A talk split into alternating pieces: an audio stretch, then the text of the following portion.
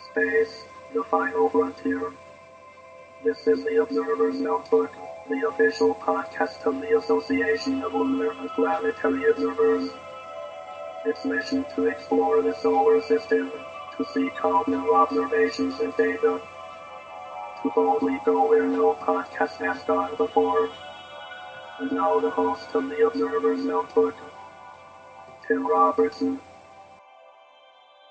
Welcome to episode 49 of the Observer's Notebook, the official podcast of the Association of Lunar and Planetary Observers. I'm Tim Robertson, the host of the Observer's Notebook, and I also coordinate the training program within the ALPO. I want to thank every one of you for downloading and listening. The ALPO collects and analyzes observations of various solar system bodies and associated phenomenon, and publishes detailed reports concerning these bodies in a quarterly publication known as the Journal of the Association of Lunar and Planetary Observers. This podcast depends upon donations from you, our listeners, to keep it alive.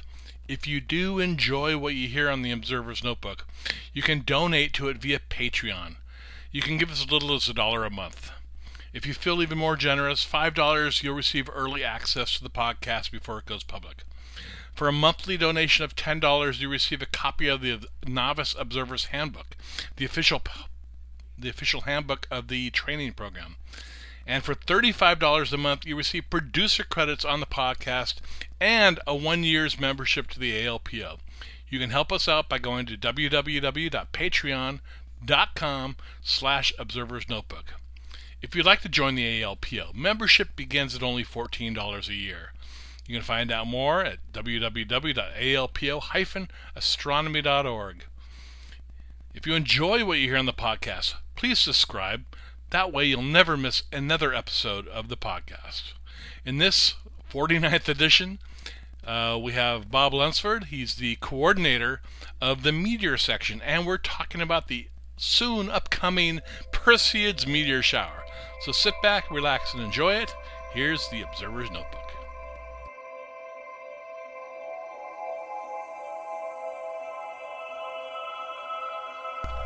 All right, I'd like to welcome everybody back to the Observer's Notebook podcast. Uh, we have a special guest today, Bob Lunsford. He's the ALPO Meteor Section Coordinator, and we're here today to talk about the upcoming Perseids meteor shower. Welcome to the podcast, Bob.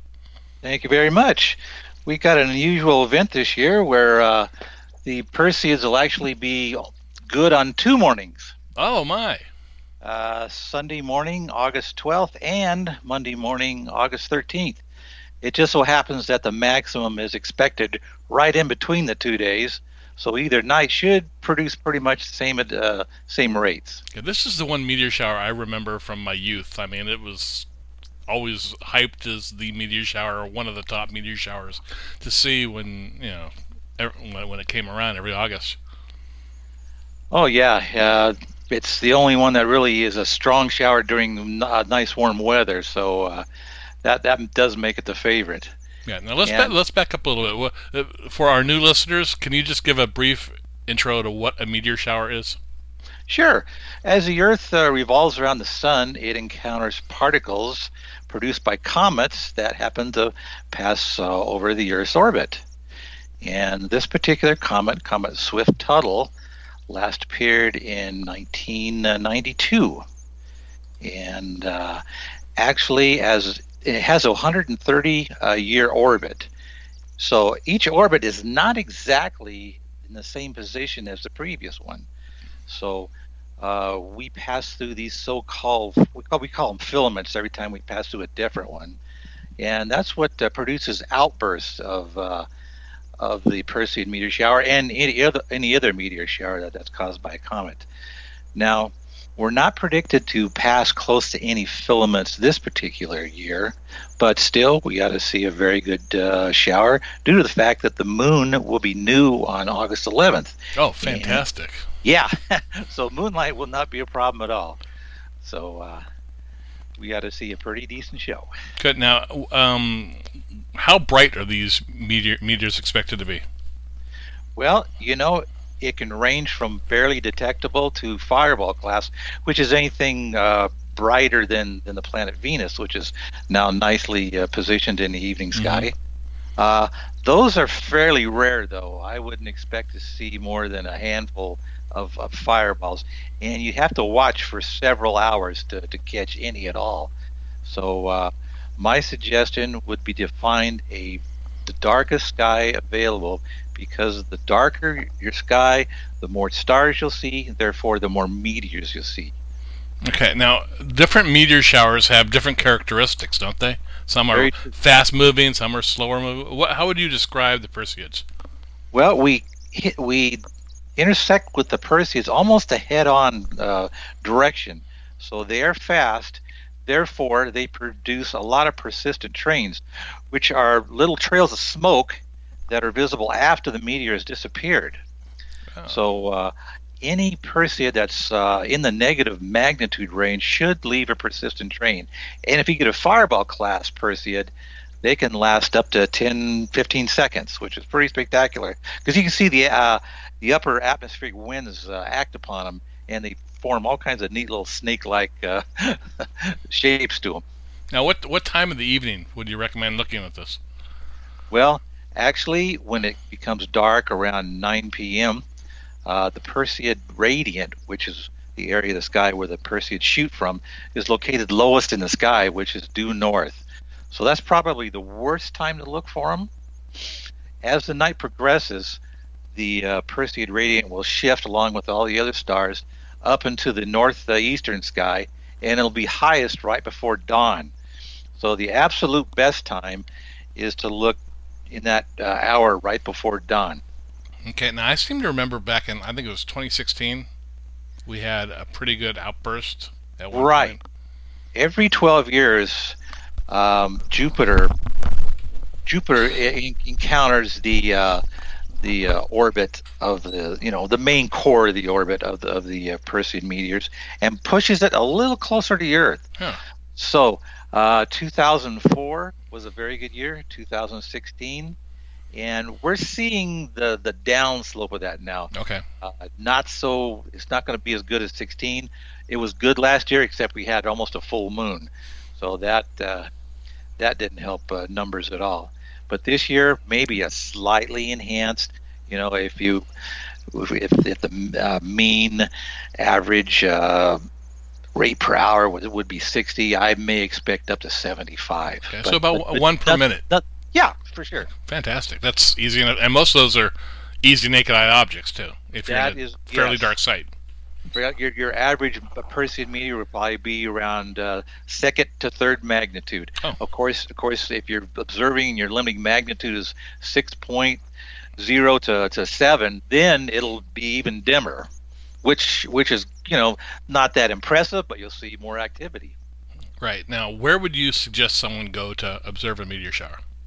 Okay, uh, you can actually watch it anywhere. Uh, but like I said, if you're located within the city limits and you have a lot of fly, uh, street lights and, and city lighting, you will not see very many. If I say you will see uh, 60 from the country, you'll maybe only see 15 to uh, 20 per hour uh, from your backyard in, in the city. So go to some place safe in, in the rural area, you know, mountains, parks, something like that. Uh, even uh, some places, uh, uh, national monuments have, will have programs inviting folks out to observe the show. You know, they have, they have parking lots where you all can park and, you know, sit in the back of your truck or something like that. But yeah, try try to get away from city lights.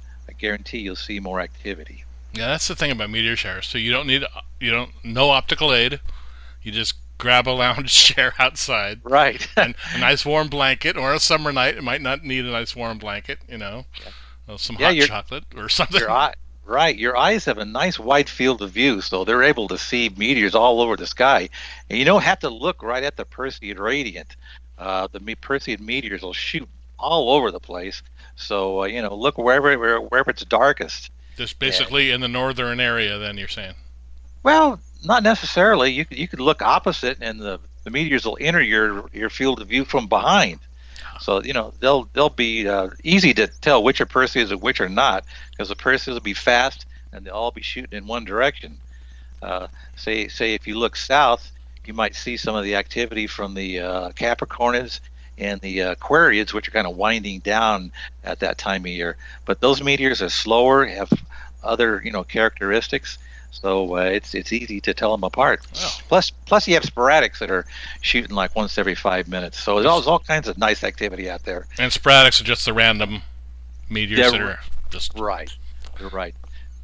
now. Uh, you're the coordinator of the uh, meteor section. Do you want people to send you their observations? Most definitely. Uh, my email address is lunro dot imo dot usa at cox dot net. So Great. that's I'll put that in the show notes. Now, what type of observations are you looking for? what we're really looking for is for, for folks to observe at least an hour at a time. The main reason for that is that meteor showers are notorious for having peaks and valleys. If you go out for 15 or 20 minutes and you happen to time it with one of those valleys of activity, you're going to say, wow, this guy's nuts. I didn't see a thing. On the other hand, if you hit one of those peaks, you say, wow, this was just great. But you're going to notice if you watch for an hour that there's going to be both peaks and valleys. So that would skew your average of the number of meteors per hour. Exactly, exactly. And there may be some unknown filament from you know way, way back that may produce a a, small little outburst. Uh, you may see uh, you know one per minute for a while, and then none for five minutes, and all of a sudden ten or twenty. Say, wow, something happened at that particular time. So if you can keep t- careful track of your time, and uh, you know for fun, you can even keep track of your magnitudes Oh, okay. You know, and see how you know what your average magnitude was. And uh, it also helps to uh, describe your uh, sky conditions. Uh, try to estimate the, the dimmest star you can see. Most folks from the city can see maybe four to five, but if you're out in the country, you can really see all the stars of the Milky Way. It can range anywhere from six to seven, and that that really helps us judge your uh, your sky conditions and allows us to uh, put a correction factor in there. So we so we can bump up the ones that were observed from town and you know kind of subtract uh, the ones that were observed way out in the country. So we get a good good average there. So the more information you put on your report, the better. most ex- most likely yeah yeah. Now, do you have an observing form that you have on the website? we do we do. It's uh there's two there's one one called the advanced form and one just the their regular old form that uh, lists categories so just go to the ALPO website and uh, look look for those forms Uh, and, and and plus plus if they have trouble they're, they're in MS Word if they have any trouble at all they can email me and I can uh, send them send them to them directly Good. I'll put the links for those too in the show notes. Sure. It'd be, it would be fun to get some listeners, you know, to go out and look at this meteor shower. Uh, one hour, two hours, just uh, block off Right. an hour. And what night of the week you said it was? The the actual peak is going to happen right in between August 12th and 13th this year, and the reason for that, you know, the Earth does not have an exact 365 uh, day orbit. It's actually 65 and a quarter days, 365 and a quarter. So every every year the peak adva- uh, advances by six hours. Okay. So this year it's expected right around uh, oh shoot like uh, I think it's 6 p.m. Uh, Pacific time, which is you know with the ra- radiant very low on the, hori- on the Right, horizon, so that, that's not that hot. But uh, like I said, uh, you you can observe that night or the night before, and, and even you know if it's cloudy on the 12th, try try the 13th Okay. uh, you'll be disappointed. And e- even the nights before and after, you're talking about the 11th or, or the 14th, you know, their activity may be down by 50%, but shoot, that's still better than 90% of the, of the nights of the year. So, yeah. And those observations are valuable as well. Oh, most definitely, because almost everybody observes on the peak night, but, you know, on, on the off nights, eh, not so many observations. So that would definitely help give an entire uh, profile of the Perseids instead of just a peak night. That's great. So I'm challenging my listeners to go out there and take a look, take take a look at this meteor shower and fill a report out and send it over to Bob. Now you're also involved with the AMS. Yes, I am. The AMS and the International Meteor Organization. And uh, we invite uh, listeners to uh, record any fireballs you see, anything that you judge is brighter than uh, the planet Venus. Go ahead and make special note of that at the time and uh, direction and any, anything. And uh, you can go to either one of those websites, the uh, amsmeteors.org or imo.net, and uh, log a uh, fireball report. Great. Now, t- talk to me a little bit about the AMS. What kind of work do they do? Well, they mostly concentrate on, on meteor showers, and uh, we do a lot of research and, and try to pick out the best ones that uh, you know are available to observe. That's that's not easy anymore because with the with people out there with video cameras, we're finding all kinds of meteor showers more and more. Oh. And a lot of these were only based on maybe 10 meteors. And so the odds of any visual observer going out and, and seeing one of the, one member of that shower is pretty remote. So what I do is I try to look at these new showers and, and add them to the list if I feel that the you know the general public has a chance to actually see them. And right now my list is about oh probably about between 100 and 110 uh, showers that occur throughout the year. Wow. Now, when you look at possible new showers, you look at associated comets or other phenom- phenomenon that be right, associated to it? Right. Uh, these these cameras do have the capability to, uh, you know, especially if you have more than one camera that c- catches this particular meteor, you can triangulate the orbit, get the height of it, and and see if uh, you can associate that with with any more, and uh, and find out an orbit of these particular uh, meteors, and and then then then compare it to any any, any uh, comets that uh, are are in that general area. That's amazing. I thought all all meteor showers had been discovered by now. Oh, heck no. The uh, the list on the uh, IAU site lists over a thousand now, so Really? it's insane. Oh It my totally goodness. insane. I had never, Uh, never. Now, when you're talking about cameras, what, what are they using? All sky type cameras, or No, actually, the the best meteor uh, detecting cameras cover smaller areas of the sky, but they have good limiting magnitudes. All sky cameras are pretty much limited to about meteors of negative Oh. two to maybe zero, so they only catch the brighter one. And those those folks are mainly interested in fireballs. But uh, to capture the most activity on, on the video camera, you want a smaller field of view, and and to capture fainter meteors. so? Do you have a group of people that are going out there nightly looking for new meteor showers? Uh, it's it's a small group. Small group, okay. Yeah, it's hard enough to get them just out to uh, observe the uh, you know the the major ones. But yeah, there there are several individuals. Maybe if you And- named them after the person that found them, it'd be more. well, you know that used to be the case. We used to have the Giacobinids, and and you know uh, that were actually named after after the, the That's the- right. the comet. yeah. and, and items like that. But no, unfortunately, that doesn't happen anymore. We've also had a few requests that people have the fireballs named after them too, when they don't realize that you know 500 other people also saw it. Right. So, and it's gone in a second. right. Yeah. So there, there's not much discovery. it's not coming back every 76 years. Yeah. That's funny. Wow, that's great. Um, so, is there anything else you want to share with our listeners about the meteor shower and anything I, else I, coming up? I know a lot of folks can't be out, you know, after midnight. So uh, although the Perseids uh, produce, you know, small uh, activity, you know, prior to midnight, uh, don't give up. Go ahead and uh, go out at nine o'clock and be out between nine and ten. You may not see that many, but the ones you'll see will be called Earth grazers, because at that time of night, the the geometry of the Perseids intersecting the Earth just allows them to skim skim the upper uh, upper limits of the atmosphere. So instead of meeting it head on, it just skims it. And these particular Perse- Perseids will last, oh, you know, three or four seconds instead of a, a millisecond.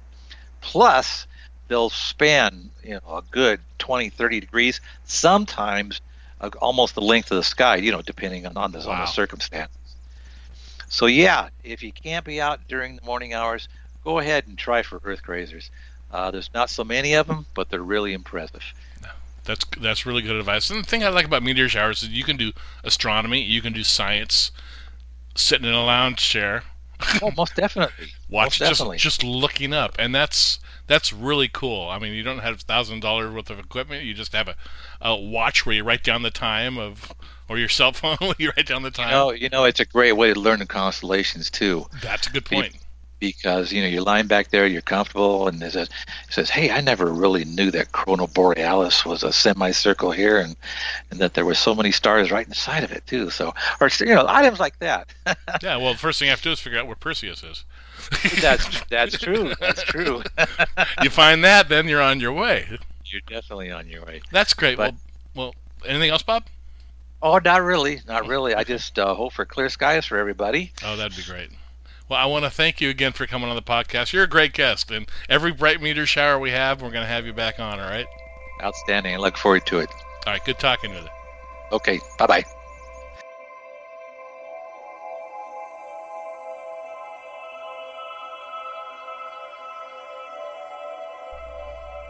Well, that'll do it for this episode of the Observer's Notebook podcast. I again want to thank Bob Lentz for, for coming on and giving, giving us some insights to seeing the Perseid meteor shower. I hope all of you have a chance to get out there and observe the meteor shower. It's going to be glorious. We upload a new episode of the Observer's Notebook every few weeks. You can subscribe to us on iTunes. If you do, I really appreciate it if you could rate and review us. It brings more listeners to the podcast. And you can also listen to us on iHeartRadio, SoundCloud, Spreaker, Google Play, Stitcher, and Amazon Echo. You can support the podcast using Patreon. If you give up to $35 a month, you receive one year's membership to the ALPO and producer credits on the podcast. And with that, I'd really like to thank the producer of this podcast, Steve Siedentop, for again his generous support of the Observer's Notebook. Thank you very much, Steve. The link for Patreon, as well as the link for the ALPO, is down below in the show notes. You can contact me via email at cometman at cometman.net or on Twitter at, at ObserversNBPod. You can find the ALPO on Facebook. Just search for ALPO Astronomy. And the podcast also has a Facebook page. Just search for Observer's Notebook. Until next time. My hope is you always have clear and steady skies. Thanks for listening.